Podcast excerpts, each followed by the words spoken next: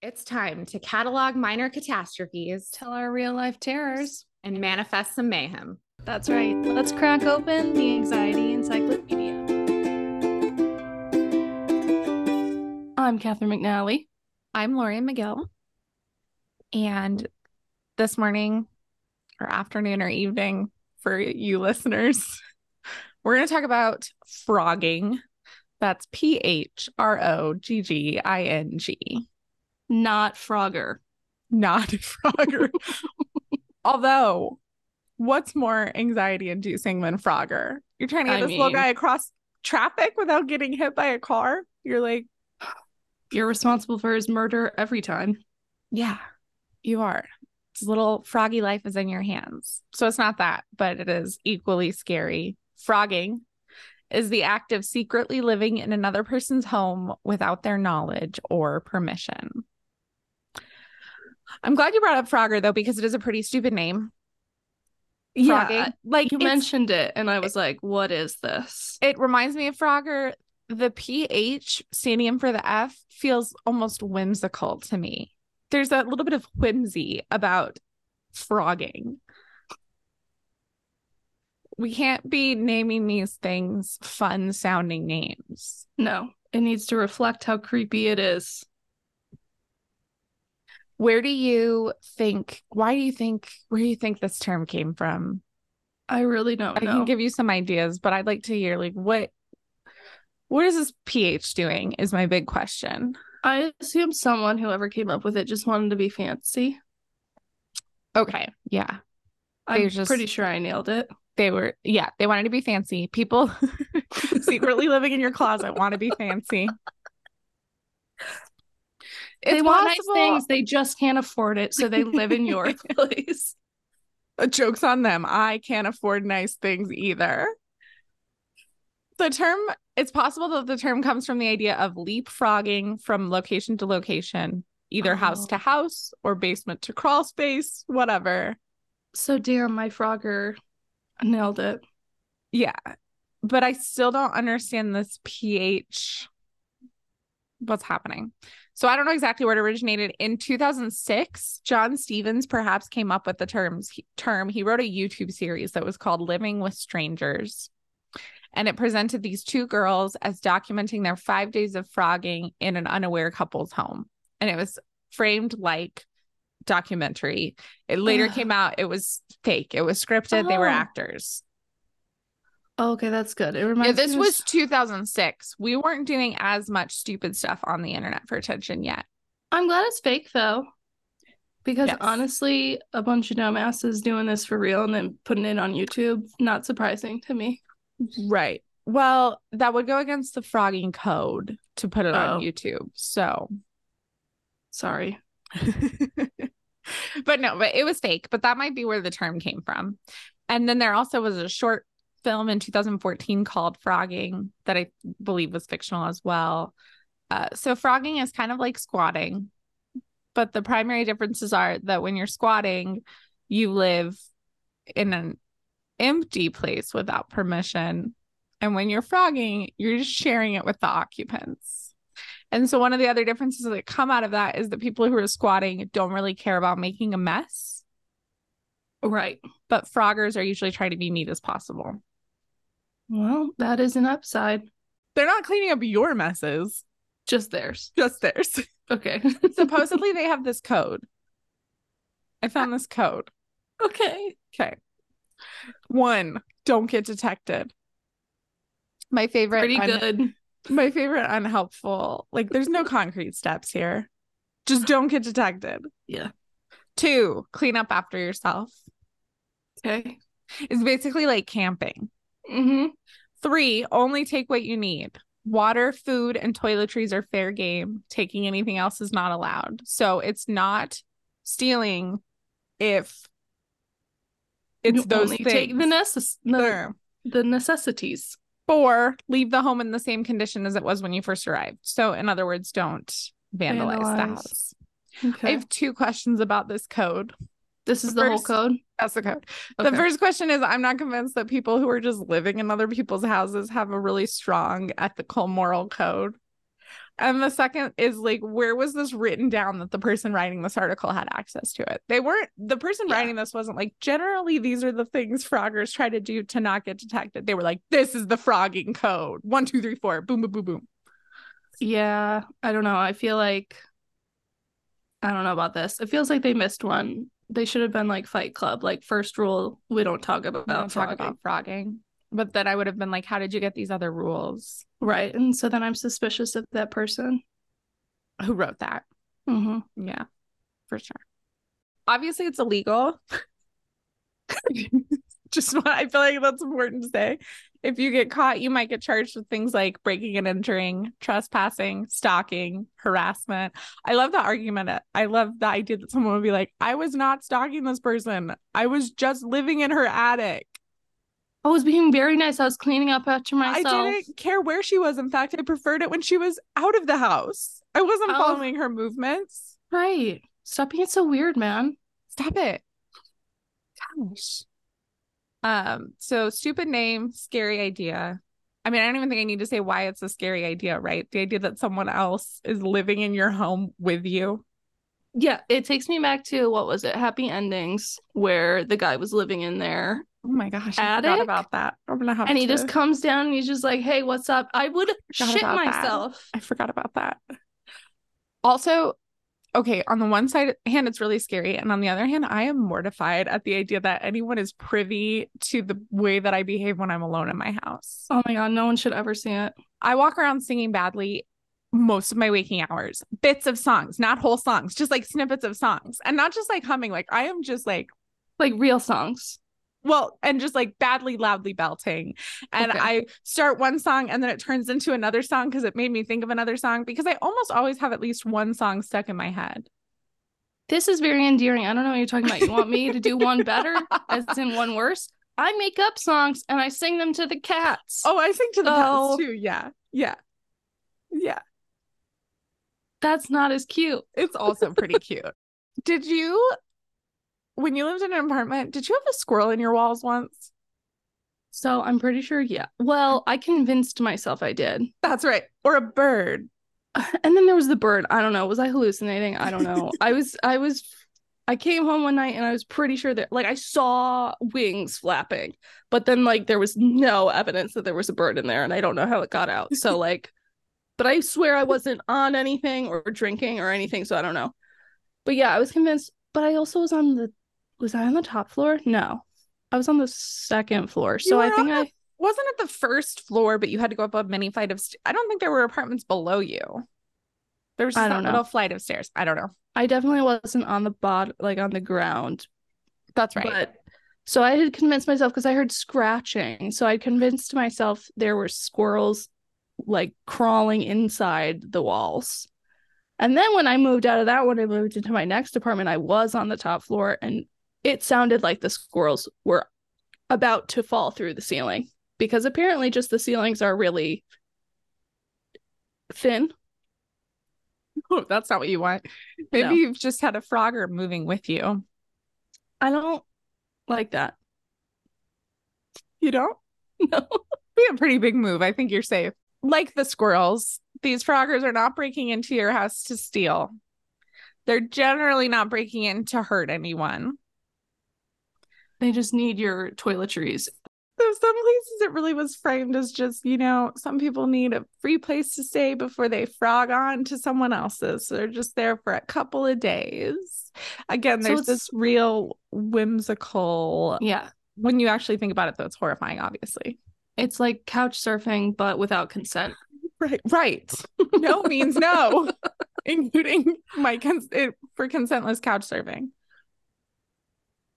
In 2008, a 58 year old homeless woman in Japan was arrested after she'd been found secretly living in a man's house for a year.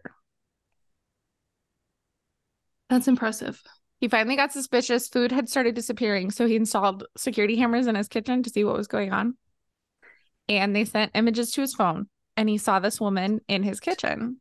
So he thought a burglar was in the house. Naturally, you don't jump to, of course, this person has been secretly living in my house. So he calls the police and tells them there's a burglar in his house. They get there, all the doors and the windows are locked. Oh, So they get they get into the house. They search everywhere and they find they finally find her in the top compartment of his closet curled up. She had moved a little mattress in there. She was taking showers. She was clean. Um and she'd been living there for a year. I'm just imagining her like I don't know what this closet situation is, but I'm imagining she like sleeps in a drawer. She's like hops on in like a little cat and like just closes herself in. It's a matchbox. She sleeps in a matchbox. Yes. So that's pretty crazy. Okay. Some signs of phrogging would be lights are on when they shouldn't be. So your neighbors notice that all your lights are Ah. on when you're not home and you don't usually do that. I'm trying to imagine jumps rope in his driveway coming over to my house to tell me that all my lights were on. I've never had a single conversation. We, in fact, to the point where it's now awkward. I went out with the dog yesterday. He was coming out to his mail. We made eye contact. Neither of us smiled. Neither of us waved. We've forgotten how to be humans. I turned and went the other way that I usually walk just because I was like, it's so weird that we live across the street and we've never had a single interaction for four years. I love this. And it is usually this thing where usually I'm too embarrassed to make eye contact with him because he's either doing box jumps in his driveway or I am dressed like a insane person in sweats that don't match and holding a cattle Yeah. prod. And it just feels like a bad time to make a new friend. Yeah, I like to think that me not being friendly with my neighbors prevents murder and stalking situations. Like I I don't want to talk to them because what if they get attached although and they're obsessed point- with me? Does that happen so often that now you really have to safeguard against it? I'm pretty self-absorbed, so I'm convinced the guy across the hall who I'm pretty sure walks across the street to the grocery store, brings the cart back with his groceries. He looks he doesn't look he looks creepy. One time when I came out, he was like, I didn't even know he was there. I just like come out of my apartment he was like, Hello. And then he went inside, goodbye. And I was like, Oh my god, you're weird. That's fairly normal behavior. No. He was I'm trying good to at be, reading I feel like he was trying to be less weird. He didn't want to startle you, so he was like, "Gotta say something," and Okay, it well, just didn't go well. I want to interact with him so I can take a quick pic. no, give you no, more of like a vibe check so you can see what I'm seeing. You're about to become the neighbor who never says anything to him and then took a picture of him in the hallway. He's telling his podcast about his creepy neighbor at that point. I'm just saying, if you leave grocery carts outside of the apartment, you're not Oh, normal. he doesn't take them back. No. Oh, okay. I thought he took them back because I don't No. care if you live across the street. You take the cart as long as you take it back. It's just No. I've solved the mystery of where are all who is pulling all these carts here. okay. No, that's not normal. Thank you. I do think at this point that if jumps rope jumps rope in his driveway or big guy little dogs were gonna murder me, they would have done it. So I feel like at this point, maybe now I need an ally so that if all my lights Ah. are on, if someone is phrogging, they they can help. you got some man. and now I wonder if it's too late, based mostly on that interaction I had with jumps rope yesterday. So anyway, things just bring him another jump rope. He'll love that. I'm sure I was thinking of a the- baked good, but I was like, that might not be No, his he's thing. not he his vibe. jump ropes though. he has escalated to uh kettlebells and box jumps, but also I'm sure he has one Get of him a those little fancy- weight. just a dumbbell. I can't figure out how to justify it. He's like, you moved in four years ago. like, what is um anyway. So if they came over and told me all my lights were on, I might be concerned, except that I am notorious for turning on and leaving out a lot of lights. So that's not a great marker for me. Weird noises, footsteps, scritch, scritch, scritch, These are my scratching. Very I know it's not good. These are basic. Like Although one of the places was like the weird noises might include music. And I have to say, you're a terrible phrogger if you're playing music. Damage, like dents and dings and locks broken, door damage, which again, I am a bull in a china shop. The little weather stripping between my kitchen tile and the laminate in my living room, it just like kicked it off the other day. It's not attached anymore. Maybe that's I can just decorative, I'm pretty sure. Maybe I can blame a phrogger. A food waste, dishes, Okay. trash. Once again, you're bad at phrogging. Someone said footprints. What is this? An 1895 detective story? What would the footprints? Like So they were thinking, I think if you have tile or wood floor and you have like And you're suspicious footprints, not of anything, just like, but I guess if you have an all glass floor, like normal people, and there's footprints across it. Yeah, I don't know. To avoid phrogging, you might keep your curtains drawn and your windows shut because phroggers are going to want to know what to expect when they get oh in Oh my house. god. I got cats, man. They need entertainment. I gotta leave a little bit at the bottom. have a ring or a security system. Okay. And then it was like, don't let strangers in. And I said, I barely let in people I like. And then my favorite note was make sure after a party, everyone leaves. I've never had a party big enough that I've lost track of my guests. Where I was like, did everyone did it's not a sitcom. I didn't invite three friends over and they invited the whole school and now there's a hundred people at my parents' house. like I know who's here and I know when they left. Yeah. And they usually all come in vehicles. So I think I would notice. That situation they made seem would be much more likely in real life than it actually is. the party accidentally out of control party. I know. I was really prepping for an accidentally out of control party and it never Mhm. happened. And then finally keep track of your keys and who you give them to. Like if you're giving out a lot of spares. like Tom Haverford. That's his pickup. He definitely had a bars. phrogger. His house was so nice too. Oh man, he had so many amenities. I would frog. Can I say that? I would frog in his. Frog Ta- Tom Haverford's house. Yeah, he Yeah. deserves it. Um so you know I'm in it for the dramatic stories. So those are kind of like the basics of phrogging, but now I'm going to tell you a couple of particularly dramatic examples. And for the record, a couple of these people are kind of obsessed with the residents, so this is not they are not following the Oh. Froggers code. Got I it. can't even say the word the Froggers code with a straight face. I will say I watched a television show for this. It's a lifetime show. It's on Hulu and it's nine episodes and it's called Phrogging, Hider in My House. And each episode features two stories of phrogging. So a couple of these stories came from that television show. And then I just kind of let it play in the background for a while. Whether that was a good idea or not, I don't know, because I'm very susceptible to media. When I was shortly before I moved out, I had watched like four seasons of Law and Order SVU in rapid succession, and I actually had to cut myself off because I knew that I was about to live alone and I couldn't be in that headspace. So I had No. to I had to go cold turkey on the SVU. Um, but let's start with the OG Frogger, Ooh. known as the Denver Spider Man. I can't actually tell you if this is the OG Frogger, but it feels good to say. So this, have you? Uh, this was in October of 1941. Um, Okay, that does feel OG. he made a he made a YouTube. No, uh, he had a giant camera with like the curtain you had to go under to take pictures. So in October of 1941, Philip Peters, a retired railroad railroad employee living in Denver, was murdered. Okay. He was uh he had been living at home alone for 5 weeks because his wife was in the hospital recovering from a I believe a broken hip. She'd fallen and hurt her hip. Their kids are grown up, so he'd been living alone in the house. He was also part of the Denver Guitar Club, so you can file that away because he was retired. And something else that's kind of important is during that 5 weeks, he was often eating dinner with the neighbors. So he was at home around dinner time and then he'd bring the leftovers home. He'd also spend a lot of time with his wife at the hospital. Uh, the neighbors discovered him an hour after he was beaten to death with his cast iron stove shaker. Should I have looked up what a stove shaker is? Yes. Did I? No. No. But cast iron is not good.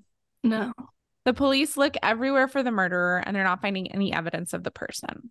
And essentially, big shrug, it's 1941, the case goes cold. Mrs. Peters returns home Oh, a few weeks later. She's now a widow. She brings a friend with her who's going to help her get around. And they start experiencing weird things, the kind of things we talked about missing food, weird noises. And you have to imagine that it's amped, right? Because this lady's husband was just murdered in this house. Can you imagine returning on top of all the grief? You're returning to the scene of the unsolved crime. Uh, Mrs. Peters' friend thinks the place is haunted and she pieces out. She's gone. And then Mrs. Peter moves to Wait, Grand I'm sorry. The friend just leaves her. Well, and then Mrs. Peters moves to Grand Junction to live with her son. They both leave the house. It didn't Okay. look I was like, wow, what a shit was like, friend. I know I'm here to help you with your broken hip and your grief, but your house has Peace. a ghost, so This I'm shit's out of here. Best of luck with your grief. Bye. Best of luck with your grief and your ghost. Do they make cards that say that she can leave the key with a card? This is like best of luck with your grief and your ghost. So Mrs. Peters moves to Grand Junction. The friend leaves, and the house is now vacant. However, the neighbors are still reporting weird sm- weird sounds and disgusting smells coming from the house. Not following the code. Well, it's 1941. It's pre Frogger's Code.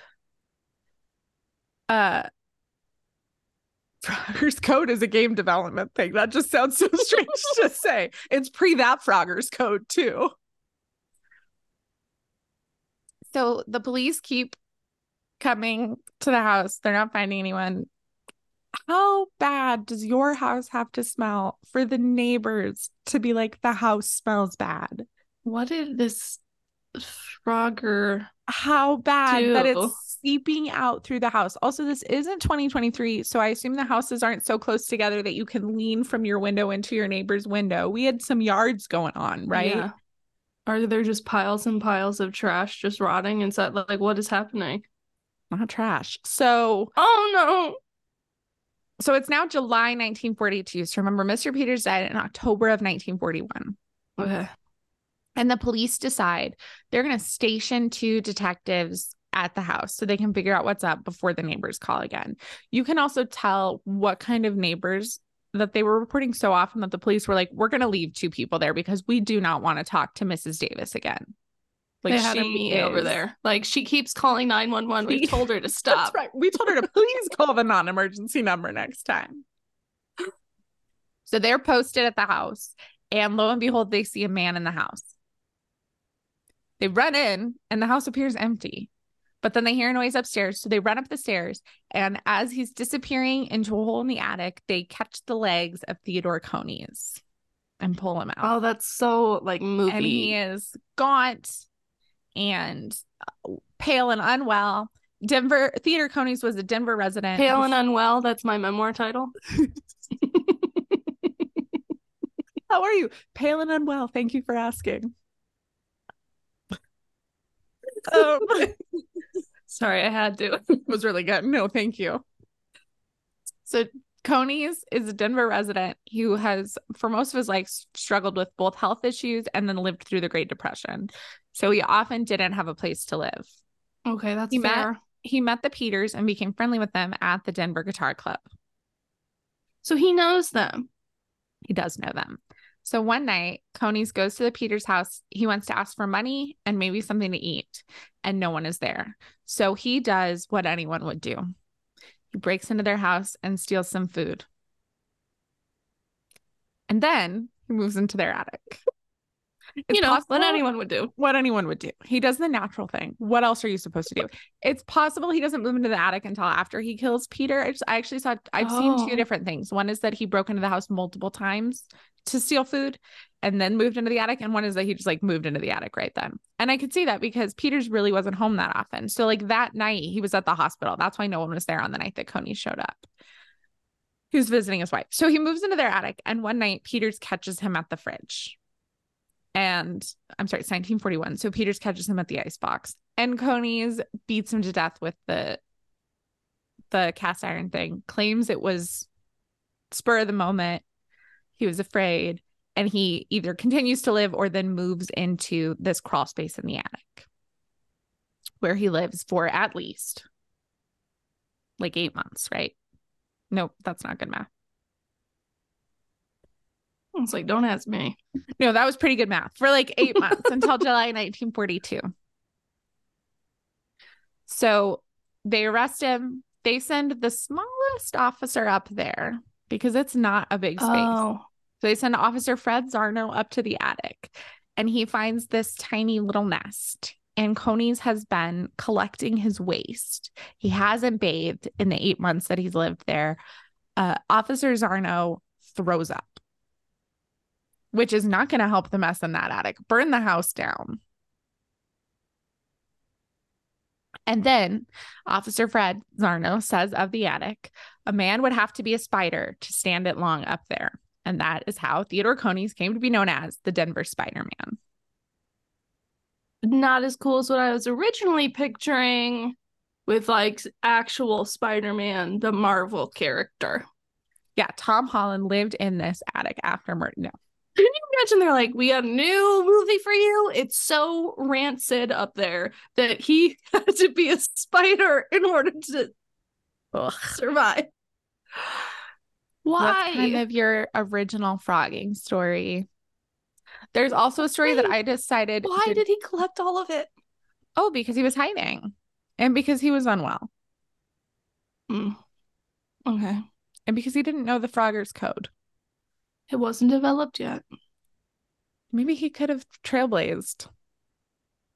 I do wonder why buddy. he, once the women moved out of the house, Yeah.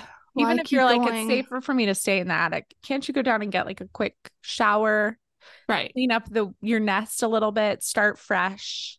Yeah. Maybe he had no idea that they weren't coming back. I don't know. So that's the Denver Spider Man. There's also a story I decided didn't count as phrogging, but if you want to learn more about it, I'll give you a brief overview and plug another podcast. Uh, My Favorite Murders in an episode, and the Dollop did an episode on Dolly and Otto, which was this wealthy woman in the 1800s who kept her boyfriend in the attic for years and actually moved him from one house to another house, hiding him from her husband, her wealthy husband. And it's a really bonkers story, but one of the residents of that house did know he was living up there. So, not phrogging. Uh, so another phrogging story. This one did come from phrogging, hider in my house. Uh, James and Brittany Campbell in 2019, they've just gotten married. They are living in Hawaii with his two kids and they're the strings of the Amityville horror. Uh, th- and just note that their house had an attic crawl space over the upstairs bathroom. The thing that really bothered me about this story is they had a cat and a little dog. And I hate that because I consider my pets insurance against a person living in my house. I was just gonna say this. Like, I feel like we're good, but if they can befriend our pets, then we're fucked.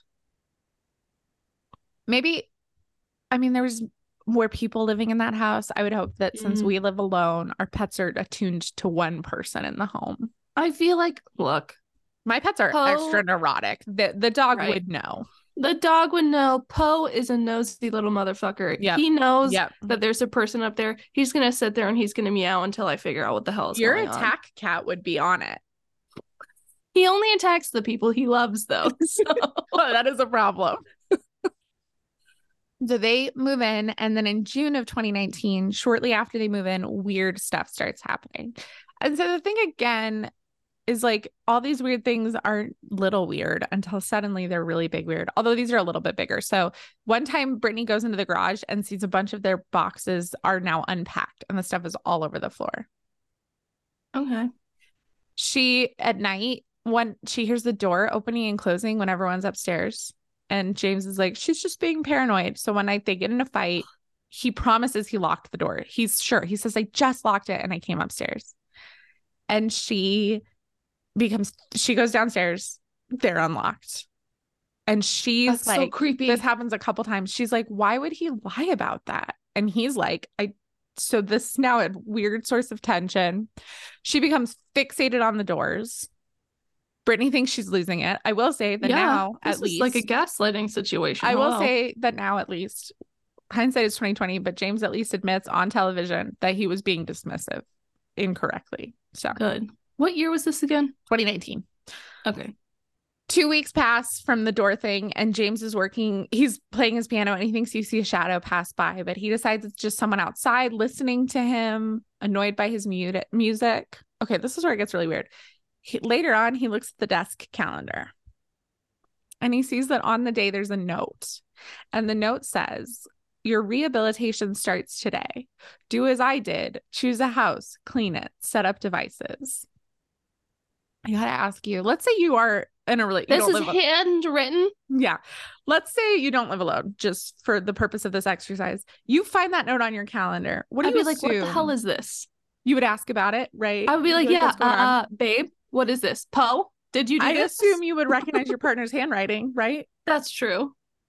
James Jumbo, he just assumes that Brittany wrote it and is wanting him to clean the house. She's just trying to get him to clean. He assumes it's some weird inspirational, motivational thing that she like found on Pinterest and she just wants him to clean up. So he just starts cleaning the house.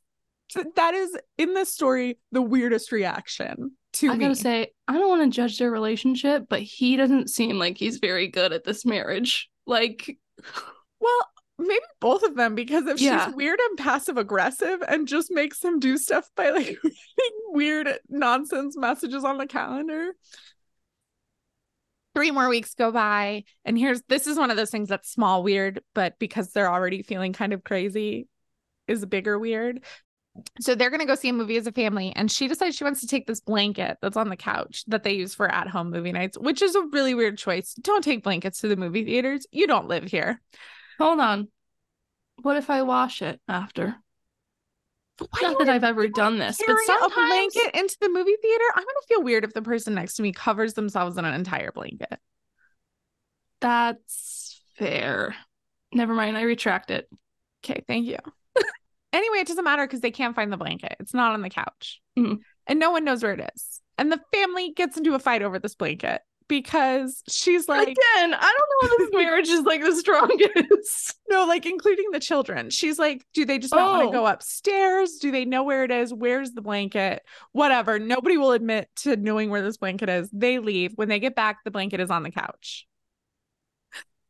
Okay, and so she so figures creepy. she figures the kids didn't want to get in trouble. They had taken it to their room or something and So snuck it- back. So she feels a little less crazy and she shirts the kids.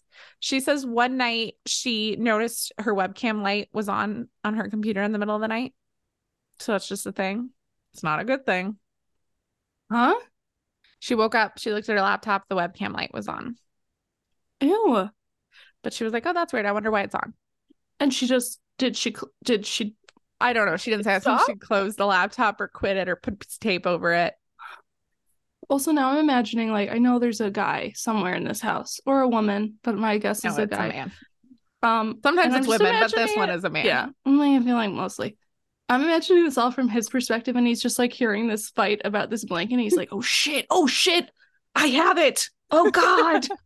and like scurrying down after they leave to put it back. He broke the phrogger's code. Uh, no, you're giving him way too much credit. Okay. So in September of the same year, so now it's been going on for like three months. That's crazy. The Campbells go back to the mainland to visit family. They're staying for a week. When they come home on the 20th of September, they end up taking an earlier flight back than they had originally planned. So it's daytime. And when they get to the house, James's nice bike is in front of the house. And they think, well, that's weird. And they can just tell something is off. So they tell the boys to stay in the car. And they go in through the garage and it's a mess. The garage is wrecked. They think they've been robbed. And they're like, okay, something's not right. So James grabs from the garage, of all things, a sledgehammer and goes to the What? front of the house to go inside because I think the robber might be in the house yet. Okay. He pushes, he goes to push the door open and there's resistance because there's a person in the house holding the door shut. And the man very calmly says, This is not your house. You've got the wrong house. This guy has some balls, man. Like to try to gaslight someone like, no, you got the wrong address. I know. Brittany called 911. James manages to pull the man out into the front yard, and they now see that he's wearing James's clothes. And like tries to up the ante and he's like, I'm her husband. You're not her husband. So the man is telling them he doesn't have anywhere else to go. He's a youngish guy. James thinks James thinks at this point still that it's just like a homeless guy who's broken into their house while they're on vacation. Okay. James says, I quote, I can't bludgeon a man to death in front of my kids, which definitely implies that if his kids aren't there, this He guy's have. brains are on the sidewalk. I think he's mostly just thinking like, I don't want it to escalate to the point where I feel like I have to swing at this guy, Yeah. right? They have a cat. Brittany's worried about their cat. The guy says he fed and took care of the cat. So she runs in to check. Which, on the one hand, I understand. On the other hand, she left the two children out there with her husband and this man. Nope, that's my move. That's me. Bye. Cats first. She did at least call 911. She goes in to see the cat. And as she runs through the living room, she says it's set up like a garage sale or like someone was inventorying their house. All of James's music equipment is laid out. The cat's in a cage. The cat's fine, but it is in a cage that was for training the puppy. And the cat doesn't have Oh. water. And the man had been trying to feed him dried apricots. Bro, what is happening? The guy is like super calm. The police arrive. He's just talking with them. He acts like everything's totally fine. They arrest him. He goes peacefully. James and Brittany go into the house and it is trashed. It's a wreck. But really weirdly, the whole house is a wreck, except he had done the kids' laundry and made their beds, and the kids' room is immaculate. What the hell is happening? We still think this guy just broke into their house while they're on vacation, right? Yeah. They're still just like really weird. In the parents' bedroom, there's a towel set out with knives on it. Oh, what? The journey of your face was so good. we start with towel, I'm like, ew, gross. And then I'm like, oh no. Yeah. And next to the knife towel, there's an old computer of the Campbells that they don't use anymore. It's sitting there.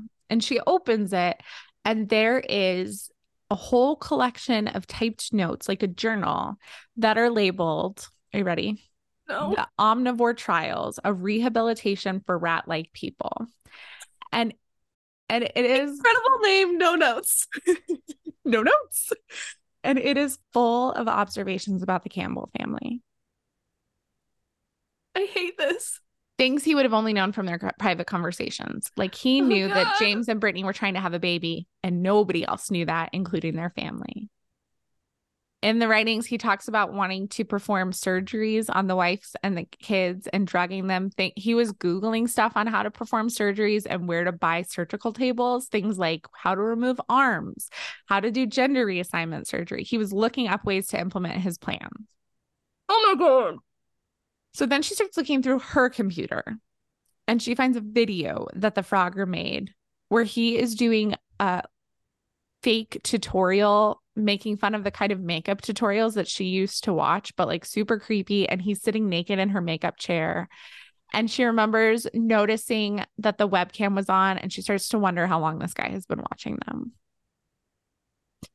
And this guy's charged with felony burglary. And then days later, he's allowed out on supervised release. But like two days after that, he gets arrested for burglarizing somewhere else. He gets sent back to prison where he murders his cellmate. My god. The Campbells leave Hawaii. They are obviously psychologically scarred. So am I. They're super grateful that they came home A during the day and that the Yeah. parents went in first. Like, what if the kids had just run in the house? God. and this guy is uh in custody he's unfit for he was unfit for trial last time they checked so he's like awaiting trial he's in a psychiatric facility Oh my god. If it had gone on longer, they would have lost some limbs, man. yeah it's so crazy Oh, It's the tutorial gross. in her makeup chair is so creepy. Just like living your regular family life and there's a guy in your attic watching you learning all about you learning about your children listening to your private conversations stealing your blankets opening and closing the front door in the middle of the night like what is happening Planning on how to cut off your arms. Yeah. Really. Okay. All right. I have one more. Oh my god. I have one more story for you. So this Okay. is um Tina Bowen. And this one we're gonna go back again to 1986. In 1986, Tina Bowen is a teenager. She's 14 or 15. She lives in Pennsylvania with her. She lives in a two story house at the end of a gravel road with her dad, her sister, and her best friend, Kathy. And This sounds like a delightful little sitcom setup here. Yeah. it, well, because her friend had moved in because her mom died earlier that year. Oh God. And so Tina's basically has got all this responsibility. She's taking care of her sister. She's having a really hard time with it. And Kathy's parents were about to move away. And so her dad lets Kathy move in, agrees to be her guardian so she can finish high school. And the other thing is, dad works as a hotel restaurant manager. He has to drive kind of far. He's gone a lot. The girls are basically on their own. They talk about ice cream for dinner and talking on the phone to boys all night. And so it's these three gals living in this house, basically left to their own devices a lot of the time. And also, Kathy and Karen, her little sister, are deeply grieving mom, right? So one night they decide to have a seance to try and communicate with her mother. And during that, they hear knocking, they hear noises. They hear like knocking in the walls, the cover falls off event. They panic and they end it. But after that seance, weird stuff starts happening. Okay, I I don't like this phrogger person because they're like, "Oh, we'll have some fun." They're doing this séance, and then you're like, "Let's make it a little bit more exciting." What if I just told you the story and I was like, and then I never found anyone? I think it was a real ghost. And that was the end of the story.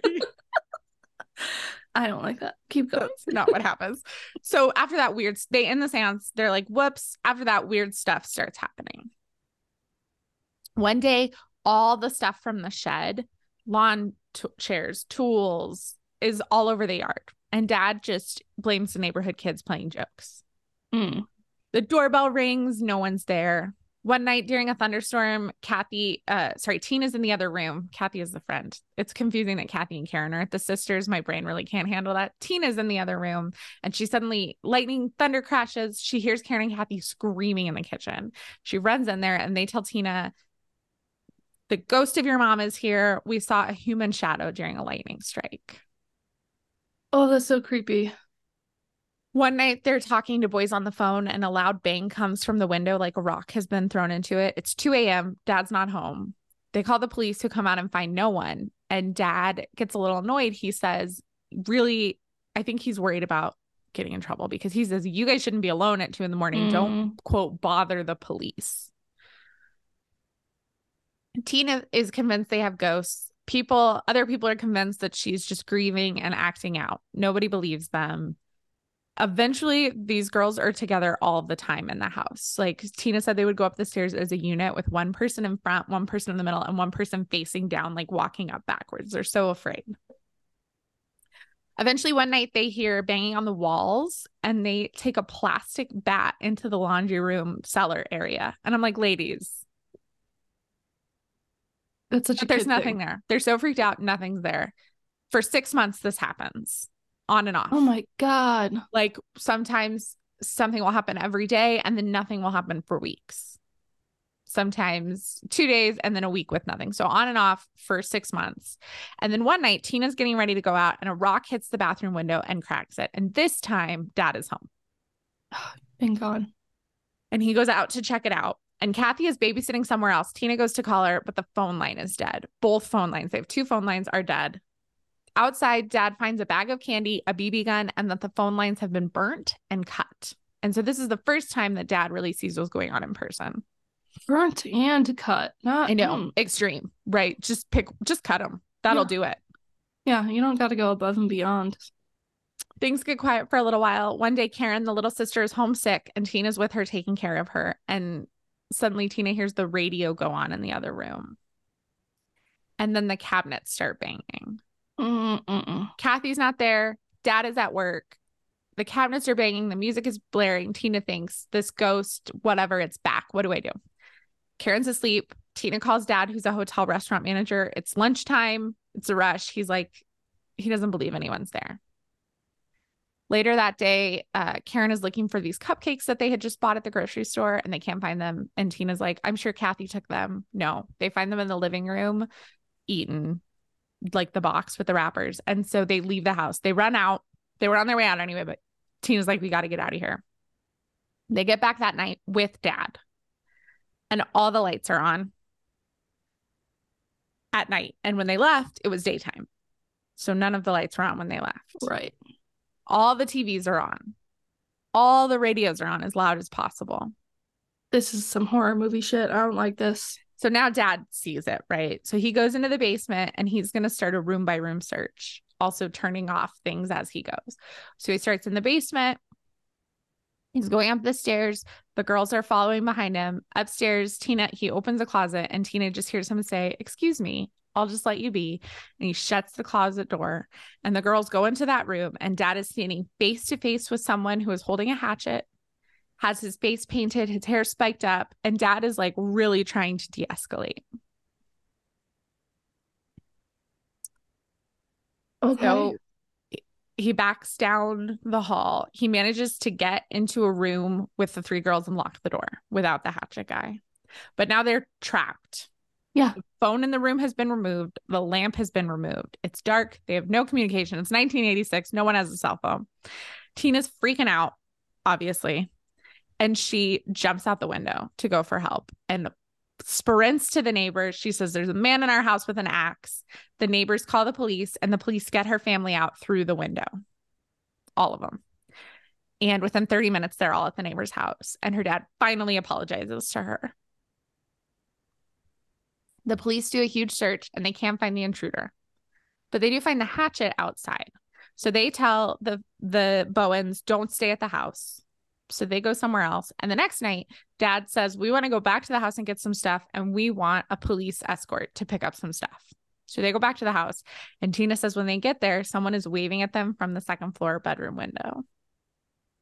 Oh my God. No. Police officer goes inside, and on the wall is a picture with a knife through it. And written on it, it says, I'm still here. Come find me.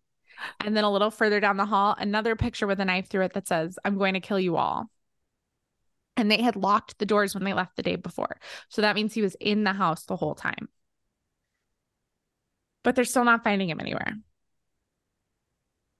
And the but the cop, this police officer is adamant. He's like he is here. He's somewhere here. Doesn't give up. He's going to help them look.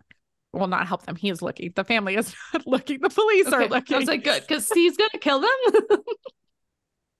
the police officer's in the laundry room, and suddenly he realizes that a wall isn't a real wall, it's a wall created to hide the pipes. And he can see that there was a gap left. And it's just big enough for someone to fit there. And sure enough, he looks under, and there's what looks like a pile of laundry, but is actually this guy. And he pulls him out. And the police bring the guy out, and Tina looks at him, and his face is all painted, but she realizes she like recognizes his eyes. She can't figure out how.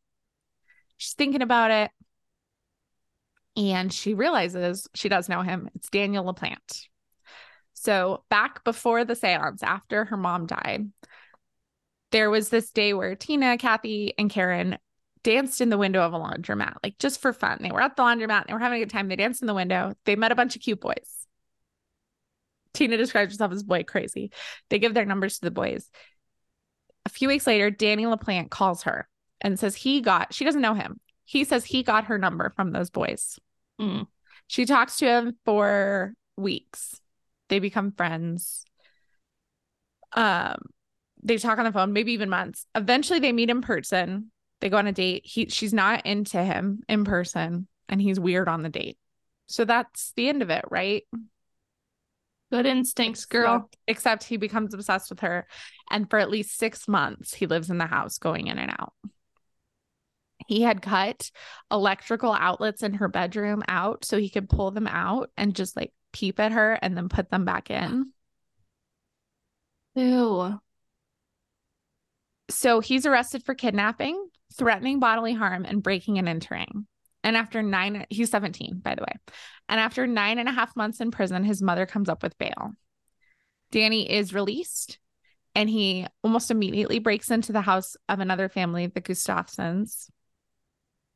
And as Priscilla Gustafson arrives home with her young child, he she's pregnant. He kills her mm. And murders her child. Her other kid comes home from school. He killed that little girl. No, no, no. And he is then sentenced to three life terms with no chance of parole. And that guy has been living first lived in your walls for six months. Mom, where the fuck why didn't you notice that you're like you weren't suspicious that your son wasn't with like Yeah, I mean, clearly, I think there's some issues at home there, eh? Like, dude, So that is that's a horrible story, and it definitely. I mean, he was um, he was horrific. Uh, but it also ruined the Bowens' lives to some degree. Dad never got over the fact that there had been this person living in their walls for six months that How can you know he you? couldn't protect them from. The little girls were terrified. So those are some pretty bad stories. So how anxious do we need to be? It's very rare. These are noteworthy. There's a lifetime series because it's not happening in houses across America, right? I I think most people genuinely do not have people secretly living in their homes. There's no statistics on it, obviously, because it's so rare and or the phroggers are so good that nobody knows. But Mhm. uh I happen to live in a state. I also feel better because I actually happen to live in a state where we really don't have places for people to live in secret. We don't have basements. We don't have attics. There's really not spaces for them to hide. This is why people's garages are just full of all the stuff that normal people keep in their basements and attics. We don't have the space. I have a couple sheds in the backyard, but honestly, they can have those. Enjoy your shed. Enjoy your sheds. Uh the the truth is most people probably know about phrogging in relation to pop culture more than Yeah. anything else to urban legend type stories to fictional stories you know things like parasite to you know these Oh yeah, duh. really like urban legend style stories is Yeah. what most people know about it not because you or anyone you know has actual personal experience so it's rare my advice is just everyone should have neurotic pets Do it. if you have a neurotic pet, secret. no one is going to be able to live in your house. And actually, having a dog specifically is a deterrent. Yeah. Also, do you think singing the way you sing or singing at your pets? I think that's a good deterrent Both too. deterrents. Yeah. Be they would be more like, annoying she when was you're alone. so annoying. she could not handle quiet and it really bothered me. Yeah. So I think honestly, I think that would they'd be here for like two hours and then they'd be like, I can't fucking stand her. I need to go. yeah, I, I think that's what would happen in my home as well. So uh definitely a terrifying idea, but I do think pretty We're unlikely. okay. Oh my gosh. What's making you anxious this week? Ooh, okay. It is um there are two levies that the district needs to pass in for funding. They tried to pass it. I don't think it's official yet because maybe they're still counting votes or maybe they don't want to own up to it, but it's like going to fail. Okay. So they have one more opportunity to get it to pass. And at the last uh, school board meeting that I went to, um, they made it very clear the financial guy, if we do not pass these levies, they're like, it is. There are so few examples of what would happen. Like that's how bad it is. Oh. So like if we don't pass it, we literally cannot like pay teachers. We can't like it will not we need it in order to like survive as a district. And he made like examples of like what would happen based on the few other districts that this is happening for to. One district, they had to fire all bus drivers. Oh. Another district, they had to um have classes of 40. Oh. another district shuttered their doors. And so now, so they're having this conversation like, what are we, what's this going to look like? And they're like, well, and they're, they keep making this point about, you're like, oh, you know, we keep hiring more people, blah, blah, blah. And so they're like already creating this narrative where they're going to blame us. They're like, oh, well, we just passed, um, you know, the para educators finally got like a decent living wage. The admin did get a new pay raise which take their money first. Um but we are our contract is we're in negotiations for the next year. So i'm already seeing in the future they get one more opportunity to pass this. If it does not they're going to absolutely say we cannot they're going to get out of our tr- contract and who knows what that'll even look like so i got to get out I do not believe I'm I'm in crisis mode. I feel like after that day, after the uh, election when they I was like, this isn't going to pass. I was like, oh, it's going to be chaos at school. I was the only one freaked out. it felt very much like, guys, do you know how like catastrophic this is, or is it just me? Yeah, it but feels. there's nothing you can do about it. I well, I can get the fuck out. But I just mean as far as freaking out, it's But not that's my sweet spot. doing anything. I love, I love freaking out about things that I can't do anything. you do about. what you got to do. I just am explaining why maybe some of your colleagues weren't weren't freaking out because it's a resignation. Not not that they're not Mhm. actually like worried or concerned, right? But it's just like, well, But now I'm worried that I'm like, oh, all of us are gonna leave a mass exodus, and I'm not gonna be able to get a job. Last year, they were cutting jobs in all other districts. Like we had people coming, like trying to work at our shitty school. Fifty applicants. I would not have gotten this job if there were fifty applicants. So now I'm worried about that. I got to get out. Will there be jobs? How many people am I competing at, against? I don't know. I'm sorry. So that's mine. And when is that vote? Um, they have a couple of options. They can either do it in like February or March. Okay, I don't know. crazy. Yeah, so that's yeah, gotta polish up that resume and cover letter. What um is making you anxious? Yeah, so I had I think I already talked about it. It's not very exciting, but I had this project that had a deadline of yesterday and it was really looking insane. so, uh it's submitted, so that's good actually now, but all week it was it's difficult too because it's it's the worst kind of stress again because I it wasn't anything I could do. I had done and was doing all the parts that were mine and it wasn't actually anybody on my team who was the problem. It just was sort of the way things panned out was really tight and so I just had a lot of nervous energy and nowhere to channel it cuz I couldn't do it, but I was in charge of it. So that's not ideal. That's not, Not a fun spot. Ideal. So, But it's gonna be fine now, right? It's done. yeah, it should be fine. So, Okay, good. it's good. Yeah.